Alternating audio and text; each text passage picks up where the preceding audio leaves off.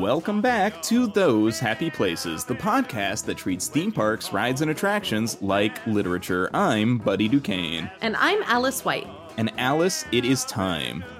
It is time. We must discuss the elephant in the room, or should we say, the mouse in the room. Yes, I think it is time after 20 some odd episodes of the show.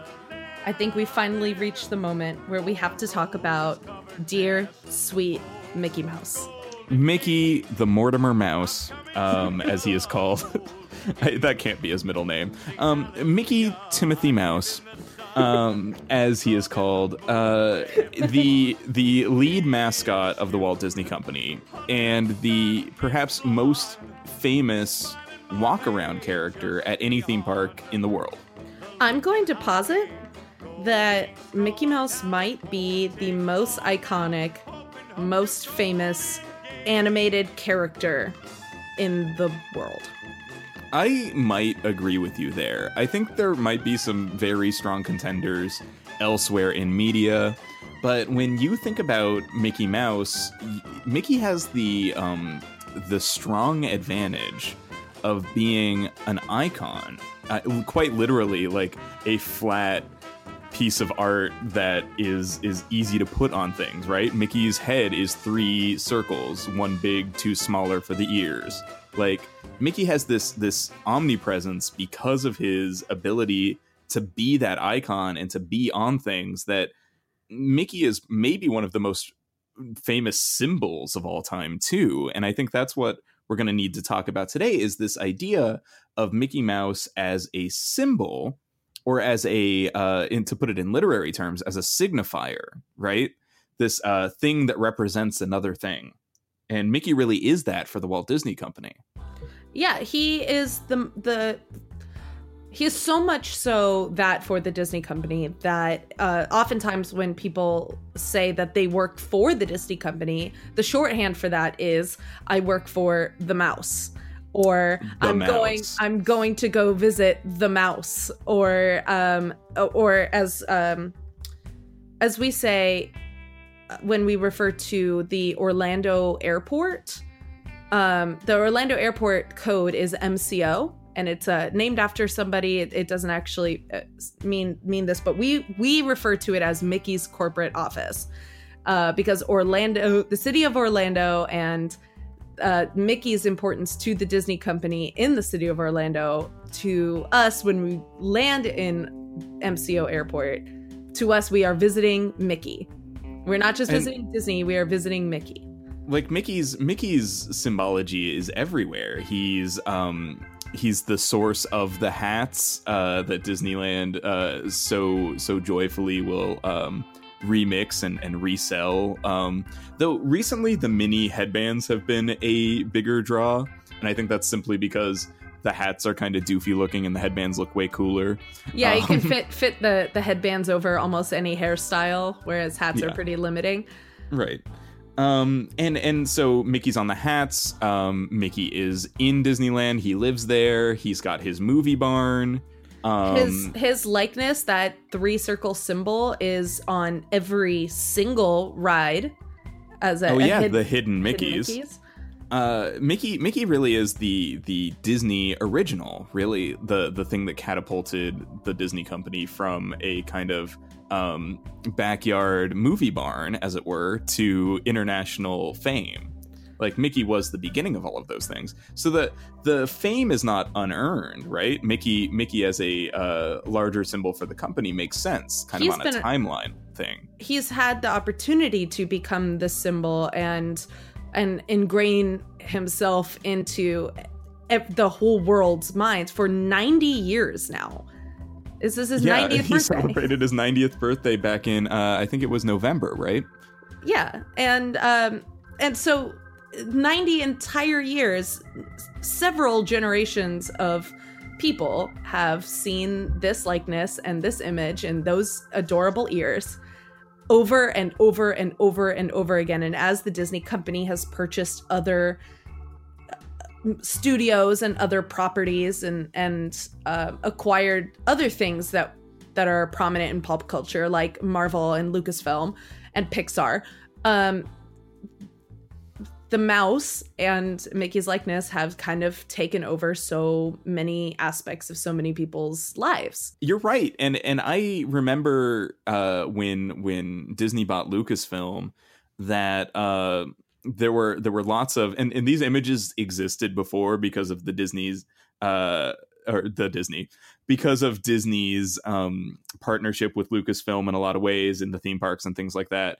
Um, but I remember seeing a lot more images of Mickey uh, dressed as a Jedi, and yes. like and like the way that Mickey like kind of just slid into the Star Wars universe, and Mickey became a Jedi, and Donald was dressed as a stormtrooper, and Goofy's dressed as Darth Vader with his pants down for some reason, and, and heart underwear. Um, it's goofy. It's goofy. So like like Mickey Mickey truly when that happened, that was such a fitting image for like Disney is Star Wars now, and Star Wars is Disney, and Mickey being in a Jedi costume kind of is perfectly representational of that. And that's the thing that I think we need to focus on about Mickey. And here's my main thesis statement for this episode, Alice, is that Mickey is a symbol, a signifier, without any particular context. He is what we might call an empty signifier no signified uh, morality, no signified character traits. He simply represents, at this point, he's a stamp kind of for the company. He has one big thing that he symbolizes, right? The Walt Disney Company. But D- Mickey as a character himself is kind of nebulous. He doesn't really have a, a defined set of character traits. And we were talking about this before we started the episode. But who is Mickey Mouse? That's a, a really good question. And it is it's easy to throw around generic adjectives to describe Mickey Mouse. You could say, oh, he's you know he's joyful and he's sweet and he's uh, positive and he's happy and he's you know you could say these like you know these personality traits that we've ascribed to Mickey, but those personality traits most of them haven't always really been true if we cast ourselves back to uh, like the original um original Mickey cartoons 90 whole years ago. Um Mickey was kind of um he was kind of like a mischievous little uh little mouse he was yeah. uh he was he, he, really he very much in, embodied the trickster archetype right? He was he was a smaller not as strong guy. That's why pete was such a good foil for him um, because pete was bigger and stronger. But where mickey ex- excelled was in being clever right? He wasn't so, just clever he was tricky and he was cunning and he was uh, you know kind of mean sometimes like getting back at the big strong bully. Um, but like he would do things like deliberately humiliating or um, or hurtful to those who were his foils. Yeah, and and he he I mean if we look at Steamboat Willie, you know, he he's vengeful. He he takes he takes action that, you know, Pete wrongs him. Pete like uh, takes away the steamboat and and throws him in the brig and makes him peel potatoes and then and then steals Minnie on like a crane. I think that's how Steamboat Willie goes. Yeah. Um, and and Mickey Mickey beats the the living crap out of him. Alice like. Pete ends up in a furnace, my dude. Um, it's not yeah, good for him. Sure, and it's a cartoon, and it's going to be overblown, and it's going to be silly. But um, but that was the original version of Mickey that was ever put out into the world. Was he was this like plucky little underdog who would kind of do whatever it took to save his girl or to get back at, at the bad guys. And there was um, there was nothing there there was less of that that joyful, peace loving, you know, like happy happy Mickey that we kind of know now in that. It's, yeah, and I, I, I, think a lot of that comes from the the purpose of cartoons at the time, right? Where where cartoons were not just for kids. They weren't uh, trying to teach a moral or a lesson. They were trying to be fun, entertainment for all audiences to play to play between longer uh, events, you know, bigger films, new, newsreels, and things like that. Cartoons were uh, pure entertainment for all, So that meant that there was a little less emphasis on being friendly and marketable and a little more emphasis on like a fun or funny image. And Right. I think that's what Mickey's early work really really shows. And it's funny I should say Mickey Mickey's early work because soon we'll be talking about him as filmmaker. Right. Um, it's also like we're talking about him like he's not just the extension of the little literal arm of Walt Disney. This is Walt Disney as a as a man, as an inventor, a creator, and a writer, giving this, you know, this character of his um, you know, a various you know plots to work through like the idea of an adorable little mouse being the great hero of a rescue story and and playing with these ideas to eh, to entertain people. It's Walt Yeah. Disney. and and that's the thing about um about looking that far back i think is that you know mickey's just a, a pretty good idea from back then um that that really succeeded because of like technological leaps like steamboat willie being the first sound cartoon um so that that really made mickey stand out from the rest of the pack but he's a lot like other rubber hose animation of the time i mean i'm specifically reminded of popeye with popeye being smaller and pluckier and perhaps a bit more clever than the bigger, stronger Bluto, right? It's like that same dynamic. Right. Um, and right down to Minnie Mouse and Olive Oyl kind of resembling each other a little bit too with the shape of Speaking their dresses. And speaking in nothing but loud squeaks and squawks and Yeah. help, help, you know, like that. exactly. Uh, so so you know that's early Mickey, but I I actually think that as the Disney company got bigger and started to become more successful and more critically acclaimed, Mickey got softer a lot faster um, than we might expect. Uh, for example, Alice, did you know that Fantasia was made in 1940? 1940. 40. I no, I had no idea. I thought Fantasia it was is a pre-war animated piece. I Uh, thought it was post. I thought for sure it's from the 50s. Are you serious? seriously and and in fantasia mickey makes maybe his second most iconic appearance outside of steamboat willie. Maybe his most iconic appearance honestly because uh you know we've been writing the sorcerer's apprentice as far as iconography goes in disneyland since 1940 Yeah, the Um, Sorcerer's Apprentice Mickey in his red robe and his blue hat is is almost as prevalent in like Mickey imagery on like shirts and and and merch and stuff um as as like just typical red shorts with yellow buttons, you know, with the white gloves Mickey. Like that's the like I think those are the the two Mickeys that we see the most often. right And, and and sorcerer's apprentice mickey is i think he's kind of a different character he's definitely a different character from steamboat willie he's way different from Steamboat Willie. He's but he's different from what we might expect Mickey to be, period. And I think this is the beginning of an interesting trend, actually. right in uh, Sorcerer's Apprentice. He's kind of like meek and quiet, but curious, and um, and then you know gets in over his head with all the the the magic and finds you know the the power inside of him all along, but you know then go you know goes back to to being yeah he's the the sorcerer's apprentice. He's not the sorcerer. He's just the mouse that helps Yeah. out. He he learns a lesson at the end, and that lesson is don't reach too far because you can't handle this. Um, and and the sorcerer whose canon name is Yen Sid, which yes is Disney backwards.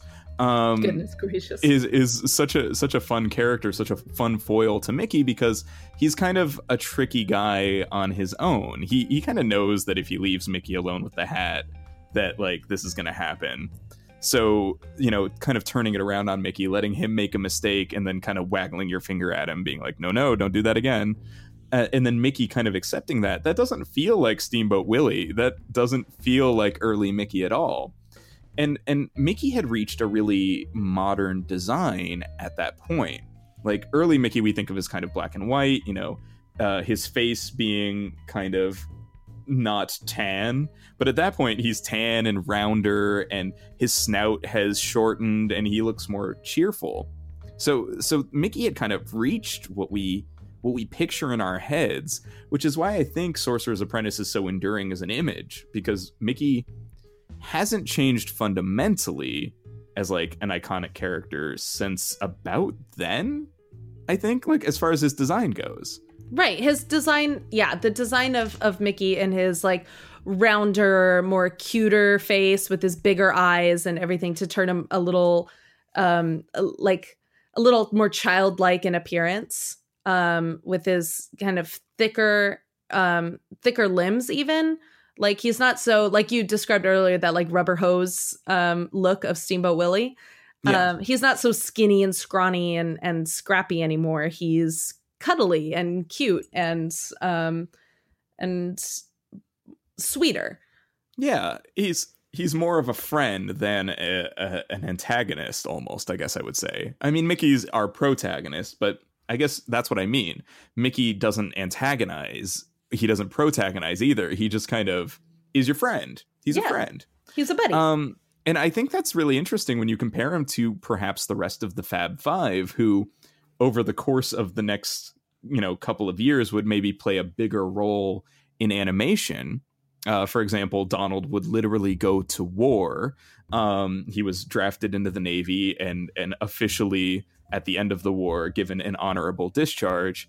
Um, but he he would you know make a bunch of propaganda cartoons because Donald is a sailor first and foremost, and he's easily angered and kind of aggressive, and Donald hasn't changed that much since then. Uh, in fact, Donald has even had kind of a return to form, a, more pure form of like easily angered but kind-hearted guy, um, in like the most recent Ducktales reboot, right? Where where you can see that Donald of 1940 is basically Donald of now, whereas Mickey of 1940 is kind of whatever. He's he's kind of about the same, I guess, but Mickey of 1940 isn't as well defined as early Mickey. Right. He kind of um, by by putting him by casting him in the Sorcerer's Apprentice, which they didn't have to do. Um, they could have made the the apprentice character just like a little boy, but they made a Mickey Mouse. But by being able to cast Mickey in the Sorcerer's Apprentice or in other cartoons like that, uh, Mickey kind of becomes a a blank slate character that you can put other characters' personalities on. You can put him in The Prince and the Pauper, and you can put him in um, in uh, the Christmas Carol. You can put him in in pretty much anything, and it's just oh, that's Mickey Mouse. The only thing that like sets him apart as being Mickey Mouse is the look, is the design. Uh, yeah, and, but and perhaps maybe his voice, right? Yeah. But like Mickey Mickey's greatest strength since Sorcerer's Apprentice, and maybe even a little bit before and a little bit after. Again, this is not an exhaustive documentation of the history of Mickey, but I think it, it Sorcerer's Apprentice is a great example of how you can just put Mickey wherever you want, and he can kind of embody whatever you need in the moment. It works best if he's embodying something positive. Um, if he's embodying uh, something that portrays the company in a good way. But Mickey's kind of do whatever you want with him. He's he's kind of a, a free agent as far as personality goes.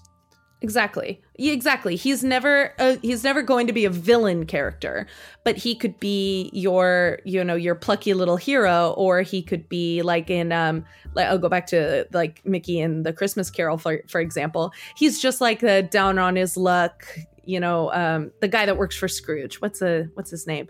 Um, uh, Mr. Cratchit, Bob Cratchit. Bob Cratchit. He gets to be Bob, Bob Cratchit, um, which is you know a good spot for him because he's not uh, the bad guy at all, but he's he's not um, fighting you know fighting villains or sword fighting, and and he's not casting spells like in the Sorcerer's Apprentice. He's just kind of like, oh well, I guess I'll just go home to my family and uh, and take care of Tiny Tim. You know, it's it's he's it's just Mickey. And and this idea of Mickey as this like as the blank slate of animation of being able to just kind of throw Mickey into whatever character you need him to be um is directly tied to um we've and we've talked about this before in our Toontown episode um Mickey as the actor um Yeah, Mickey Mickey is part of the film industry. Mickey Um, is part of the film industry because he's been cast in so many roles and played so many characters and had so many different personalities.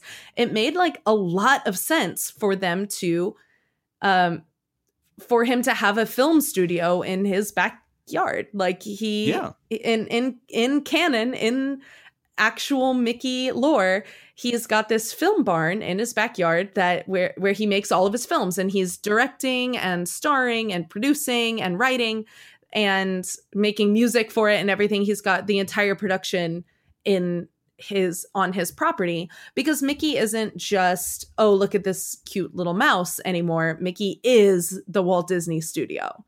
In and in many ways, as we said in that episode, Mickey is Walt. Like he's he's a Yes. proxy for Walt's uh Walt's personal journey. Uh so so casting him as right next to Walt the whole way. Um the two statues at the California resorts are Mickey and Walt uh looking out over Disneyland Mhm. and Mickey and Walt arriving in Hollywood at California Adventure. Right. Um, Young and- and, not on a pedestal and with their arms around each other like looking for adventure. yeah they're they're gonna they're gonna find their way but you know mickey and walt intertwined as part of the disney mythology uh is a really important i think a really easy way to understand why mickey might not have as clear a um as clear a, a character as maybe we would expect for how popular and ubiquitous he is. Alice i'm reminded because uh, it is february 5th 2019 as we record this isn't it It is. uh, I'm reminded that uh, just a few days ago, Kingdom Hearts 3 came out. And this is not a Kingdom Hearts podcast, though I think I think honestly we should have an episode on Kingdom Hearts eventually. Um, and I have not played the third game, um, but Mickey in the Kingdom Hearts series is really interesting. Um, he is the king of the Disney world. So there's there's a world where the Disney characters, and by the Disney characters I mean the non uh oh wow this is actually really hard to describe. I mean the fab five and their attachments. So goofy and donald and pluto and mickey and minnie and daisy and pete uh and you know huey dewey and louie and uncle scrooge. Like they live in one world all It's the the residents of who I would think of as the residents of Mickey's Toontown in Disneyland. yeah. Like like not necessarily like Roger Rabbit and Co, but anybody that would run around that part of the park. yeah chip and dale are from the same world too. Uh so so almost exactly the residents of toontown. Uh so mickey is their king. Uh everybody is deferential to mickey. And mickey spends most of the series absent from the adventure and only shows up in really uh important moments because he's on his own journey of discovery in the background where he studied under the great keyblade master yen sid who taught him magic and how to kill Heartless with a Keyblade. And I, I kid you not, Alice, there is a moment in Kingdom Hearts 2, and this is not a spoiler because later it gets played for laughs. But I guess if you are concerned about the um, story of Kingdom Hearts 2 and want to be completely surprised, you should fast forward 30 seconds because we're going to laugh about this for 30 seconds exactly. Um, Okay. Where Goofy dies, Oh my god. well, uh, he doesn't actually die. He gets hit with a rock and seems dead. Uh, and Mickey, who shows up in a in a dark cloak wielding his keyblade, throws off his cloak behind him and says into the camera with the angriest expression on his face ever. He says, "They'll pay for this." And then he rushes off into the horde of bad guys that that presumably killed Goofy and he takes his vengeful wrath out on them. Oh my god. I know. And like that that's a moment and you're like, "Wow, how un un in character for Mickey Mouse." Um but actually no. Like I it, it honestly in that moment when you're playing the game and it it happens uh, you don't think to yourself like, "Whoa, Mickey would never or should never." You think like, "Oh yeah, King Mickey totally would be mad that his best pal got hit with a rock. Like, he's gonna he's gonna get upset," and it works.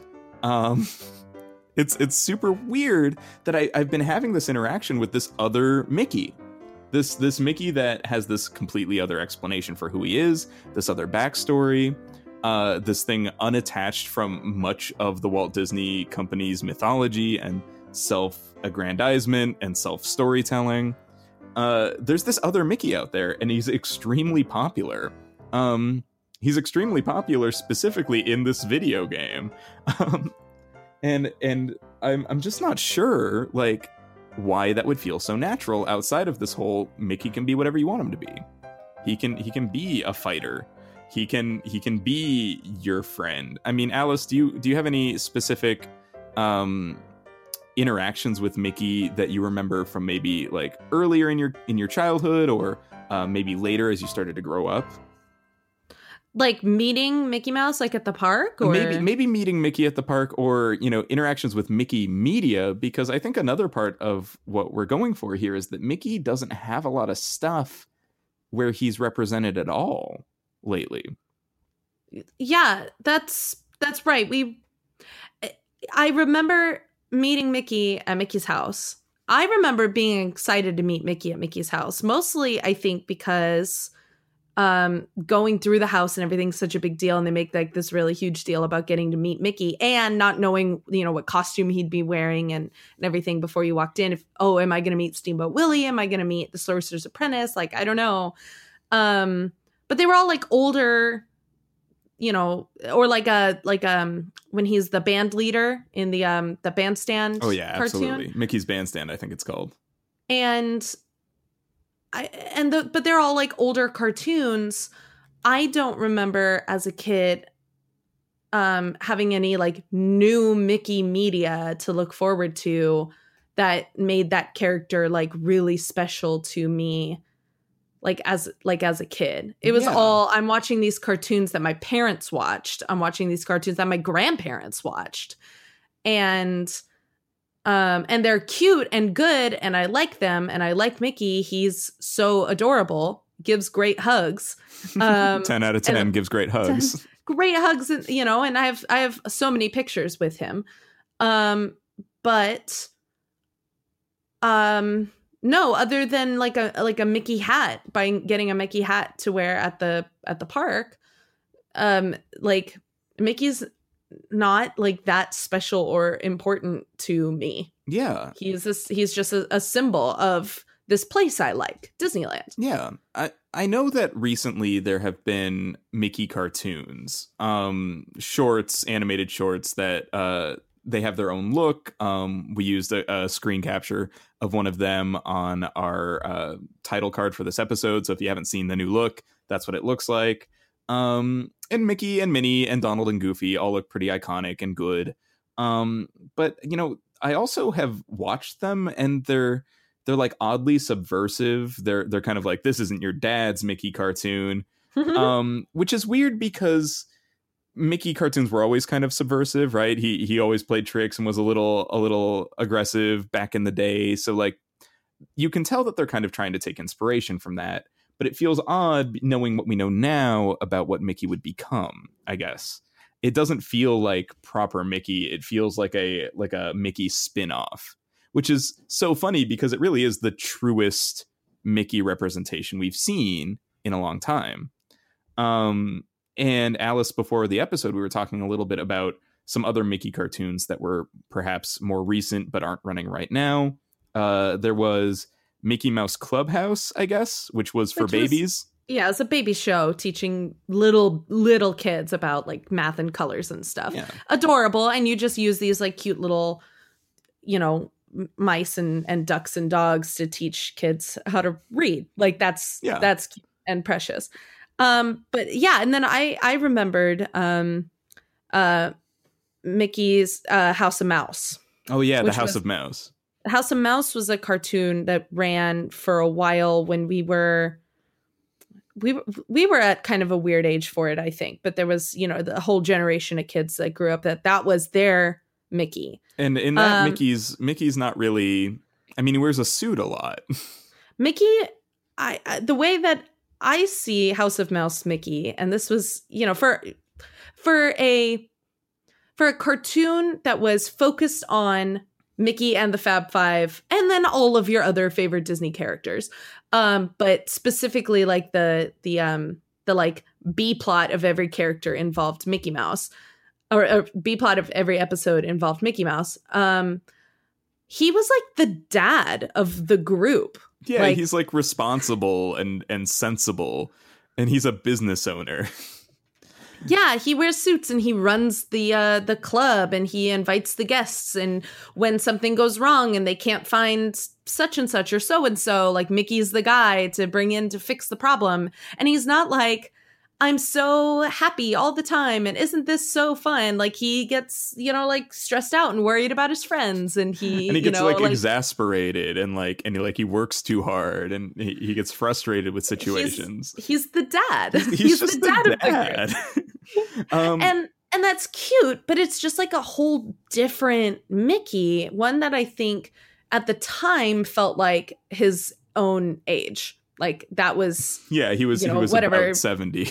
he was like 70 years old and acted like it Yeah. when that show was on you know, kind of a kind of an older established guy, and and the the idea of House of Mouse really just reminds me of Disneyland. Like it's a place where all the Disney characters can hang out and and be together and not be violent or in conflict, but also they are themselves, kind of like what we talked about in the Toontown episode.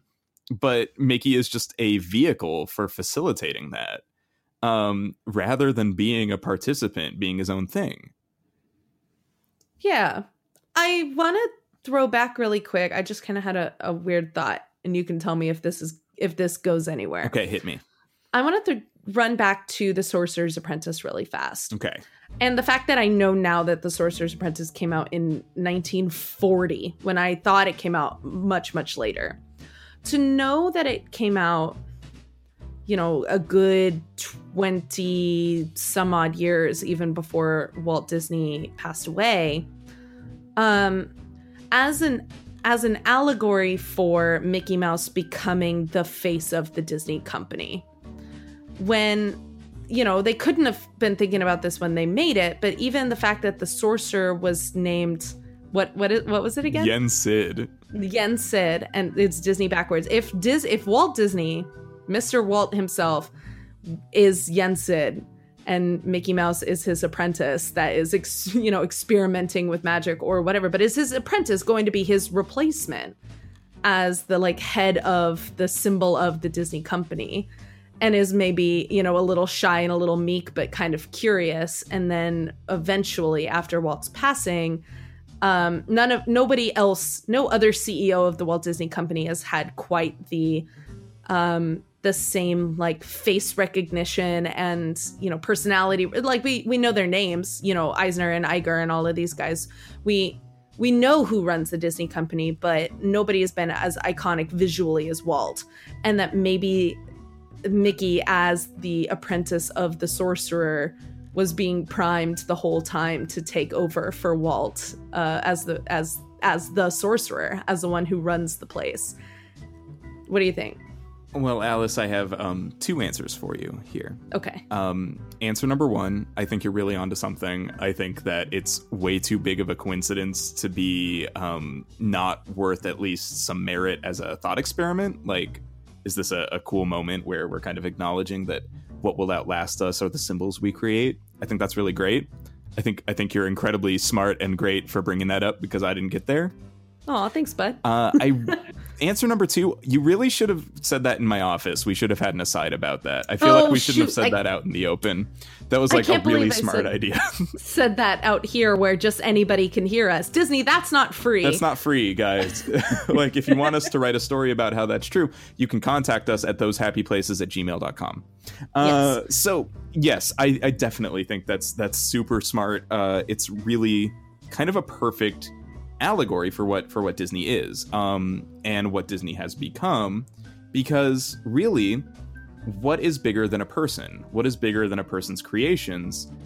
It's like the the like legacy they leave the legacy they leave and then the things that they create after that the legacy that that is even bigger than the legacy and mickey for all of the faults that we're kind of pointing out all of the the kind of random places that mickey can be and all of the random things that he can he can kind of represent he is so much bigger than a character um right. I'm reminded of uh, Bugs Bunny, and we were talking a little bit about Bugs Bunny uh, before we started the episode. But Bugs Bunny is a character that is easily as old as Mickey, perhaps older. I'm not actually sure, um, but about you know a contemporary of Mickey, created around the same time. Um, and in that scene in Who Framed Roger Rabbit, they uh, are both falling through the sky, and they they have that great scene on on screen together, and it's like super crazy that they would ever be on screen because they're these two titans of animated comedy and these two symbols of larger companies. I mean, Bugs is the face of Warner Brothers. In in some Warner Brothers cinematic logos, Bugs pops out and eats a carrot, right? Like right. It's like dun dun dun dun and he takes the bite, right? Yeah. So like Bugs is Warner Brothers, is the Looney Tunes, Mickey is Disney. However, Bugs is a character. Bugs has a, a very distinct personality, and maybe even more than Mickey, Bugs has been placed in uh, hundreds of situations where he's kind of playing another character. I've seen him play a knight. I've seen him play a space cadet. I've seen him play Robin Hood. Uh, I've seen him play a guy in a spooky castle. I've seen him be in a western. Like Bugs can go anywhere, but he's always Bugs. Right. And he Mickey doesn't... isn't always Mickey. No, Mickey is sometimes. And I'm, I'll just throw back uh, again to I, I referred to to Mickey and the the Prince and the Pauper mm. earlier. Do you remember that animated That's movie? two Mickeys. It's two Mickeys with two very distinct personalities in the same movie, and they're both believable as Mickey. Bugs Bunny does not do that. No, Bugs is Bugs. Uh, Bugs and, is and just Bugs. Will always be Bugs in modern. Even when Bugs is Robin Hood, Bugs, Bugs is, Bugs. is Bugs. Yeah, in modern uh, Warner Brothers cartoons, Looney Tunes remakes, uh, Bugs is the same guy. He's got the same voice. He does the same things. He eats the carrot. He tricks you. He says, "What's up, Doc?" He's smarter than whoever he's pitted against. He's Bugs. Bugs is always Bugs, and Mickey is so often depicted in not in duplicate, but in like multiplicity. Like Mickey is always depicted as Steamboat Willie and the Sorcerer's Apprentice and Jack the Giant Slayer and uh, the bandstand leader and modern Mickey. And and you can get you can get T-shirts that have all of those versions of Mickey. But Bugs like, is like, like, lined up in a lineup. Basically. Yeah, and you, you can kind of see the history of Mickey kind of unfold but Bugs is like singular. He's just Bugs. He's gone through changes. Like he's been he's been drawn differently, but he's always the same archetype, the same trickster archetype. Uh, and I wonder if that makes him like weaker as a symbol, or if it makes him stronger as a character because like at least there's a character that endures, but it's not really a, a character. It's kind of a like I said, like an archetype. It's like a kind of a character. It, it's a gesture at a character. I think he he might be stronger as a as a. Uh, I think you got it. I think he's stronger as a character, but therefore maybe weaker weaker as a symbol, as an icon. I think Mickey's adaptability and the and like that blank slatedness of of Mickey of Mickey Mouse makes him more um he's he's more able to serve as an icon for several different aspects of Disney. Whereas Bugs really can only do Warner Brothers uh when Warner Brothers is doing Looney Tunes. Warner Brothers makes the Harry Potter movies and Bugs isn't popping out of the Warner Brothers logo at the beginning really, of all really the Harry should have Potter popped movies. out of the sorting hat, though. I mean, giant missed opportunity. It would have been very funny. Um, but Mickey can wear a Jedi robe or um, or, or be you know run a, a a clubhouse or you know there's a lot of things that Mickey Mouse can do um, that uh, with his adaptable personality and his kind of like like movable parts. Um, whereas Bugs is just like sarcastic and kind of rude and um, and does that very funny thing where he stands very still while while he's making fun of someone. I don't know why that is so funny to me every every time I watch it, but he just like looks somebody dead in the eye and just like just makes fun of them to their face and that's very very funny. Um I love I love a bugs. Um but I think yeah, that kind of character is is cute and um and like visually people go, "Oh yeah, that's Bugs Bunny." Um but he cannot represent Warner Brothers as a whole the way Mickey can represent Disney as a whole. Absolutely.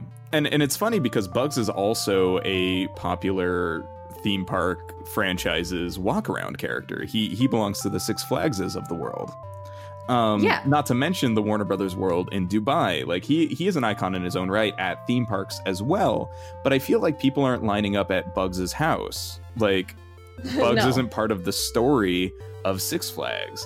And by being completely untethered from the places where he's represented, I think Bugs doesn't even serve that purpose as strongly as Mickey does either. Um, maybe maybe another interesting example would be Snoopy and the Peanuts at Knott's Berry Farm and the rest of the uh, Cedar Fair theme parks. Like Sure. Snoopy's a, an iconic character that a lot of people know. Snoopy's great, and he's pretty malleable. He's a uh, sometimes he's a writer uh, on his doghouse. He's on a dark and stormy night, and he's typing on his typewriter. Sometimes the Red Baron? He's the Red Baron, or no, he's a World War One flying ace who is chasing the Red Baron. Who's chasing the red Baron? That's right. Sorry. Uh, Um, he's he's many things, and in in the animated um uh specials, he's he's like you know he's he's sometimes a pilgrim and sometimes he's Santa Claus or whatever. Like he he can dress up and have a good time, but he's always kind of Snoopy the dog, you know. Right. And I wonder if that comes from from if if you take Bugs for um Six Flags and Snoopy for Knott's. Um the fact that those characters were developed so separately and then adopted by these um these theme parks. Oh yeah, they're n they weren't even uh developed for the same medium. Right. Like not at all. Whereas Disneyland was built like with Mickey Mouse like in mind, right? Like they Yeah, Mickey was there on opening day. yeah it's it, there's they are uh they are more married in concept than i mean snoopy's awesome but he had nothing to do with knott's berry farm until cedar fair was like yeah we'll take him Yeah, and then they built they built Camp Snoopy and and that whole thing kind of took off. Um but it's it still feels like an addendum. It feels like well Disneyland has has Mickey, so we got to have something. Oh, here Right. here here's Snoopy and the Peanut Gang. Like that'll be fun.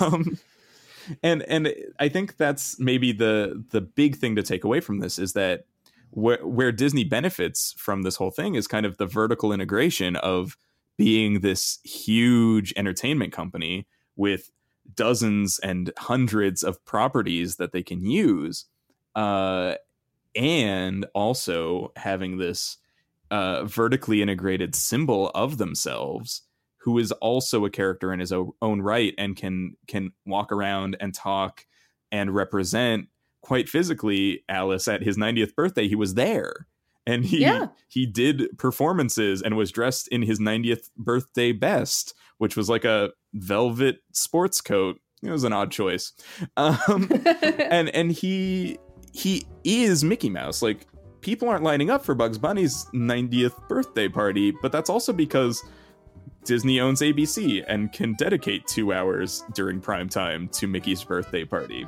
And so and so the strength just becomes more strength and Mickey's strength as a symbol is tied to the strength of Disney as a company. And like you say, as he becomes part of other properties, when they bought Marvel, he was dressed in a Spider-Man costume, I think, um, and i'm things like sure that. Sure he's done that yeah, Mickey can be anyone, and Disney can also become anyone. And if that sounds a little sinister, maybe it is, but it's also why Mickey's such an enduring symbol. I think. Yeah. And yeah, and I think um, to go back to the title of the episode in your original thesis is why it's uh, important that he remains kind of an, an empty signifier. This like Yeah. this blank slate, like non-entity like it's just a symbol on his own that can be morphed and changed and turned into so many different things that's important for the disney brand it might yeah you're right it might be cynical to look at it that way or you know um uh might be a little sinister but it's important I agree. Well, Alice, I think our conversation on Mickey as an empty signifier has come to an end. Well it has come to end an end here on this podcast but the conversation continues on the internet on the internet? on the internet mostly on twitter Wow, uh, I'm at buddy underscore Duquesne on Twitter. how do you spell duquesne buddy Uh, you can spell it D U Q U E S N E because that's the way it's spelled. Yes. And uh, you can find me on Twitter at Alice White, THP. Um, but even better, you can find this show on Twitter now at Happy Places Pod. Ah, Happy Places Pod. It's a great uh, account to follow if you want to stay up to date, specifically on those Happy Places news. Um, we retweet stuff that Alice and I say that is uh, relevant to those happy places. So you'll see all of our great content if you go follow that account as well. Yes. Um, and another thing that you'll find on that account is a link to our Patreon. Oh, are we on Patreon, Alice? We're on Patreon. Patreon patreon.com slash those happy places is the address to go to if you like this show and you want to give us a little support. Yeah, um, there's all sorts of great backer rewards. We've got things like stickers and postcards and special Discord privileges, which, by the way, Alice, did you know we were on Discord? We are on Discord. If you need a link to our Discord, if you want to talk to us personally, one on one, in more than 280 characters at a time, Discord's the place to go. So find Discord us on is the on, place. on Twitter or email us, and we can send you a link to join us. So we've got uh, Discord privileges, we've got uh, pre-show hangouts, we've got um, ooh, we've got screenings and watch parties of theme park related things. Uh, and at any level, if you join us on our Patreon, you'll get minisodes, bonus minisodes, and we've got a lot of those fun uh, minisodes lined up for you guys. So make sure you go check it out. Patreon.com/slash Those Happy Places. Once again, that's patreon.com slash those happy places. Check us out. And if you have any questions, please feel free to reach out to us on Twitter. Again, that's at Happy Places Pod. Alice, I think that I might add some music to this episode. Oh, really? Um, how about our theme music? Where'd you find that? Well, if they're listening to the episode right now, then our listeners are hearing Golden Gate by the California Feetwarmers, which is also featuring Phil Alvin. You can find the Feetwarmers at www.californiafeetwarmers.com. Yes, and you can find any additional music from this episode, uh, which uh, was composed by Kevin MacLeod. And you can find all of that music at incompetech.com. Kevin, so Incompetech. incompetech.com. Um, Kevin so graciously allows us to use music under a Creative Commons license um, because he is kind and generous and amazing. Yes. Um, Alice, I think that might be everything we need to cover. I think so too. It's been a pleasure recording with you today. Thank you so much for recording this excellent episode with me. Uh, and to all of our listeners, thank you again, and we hope you return to those happy places.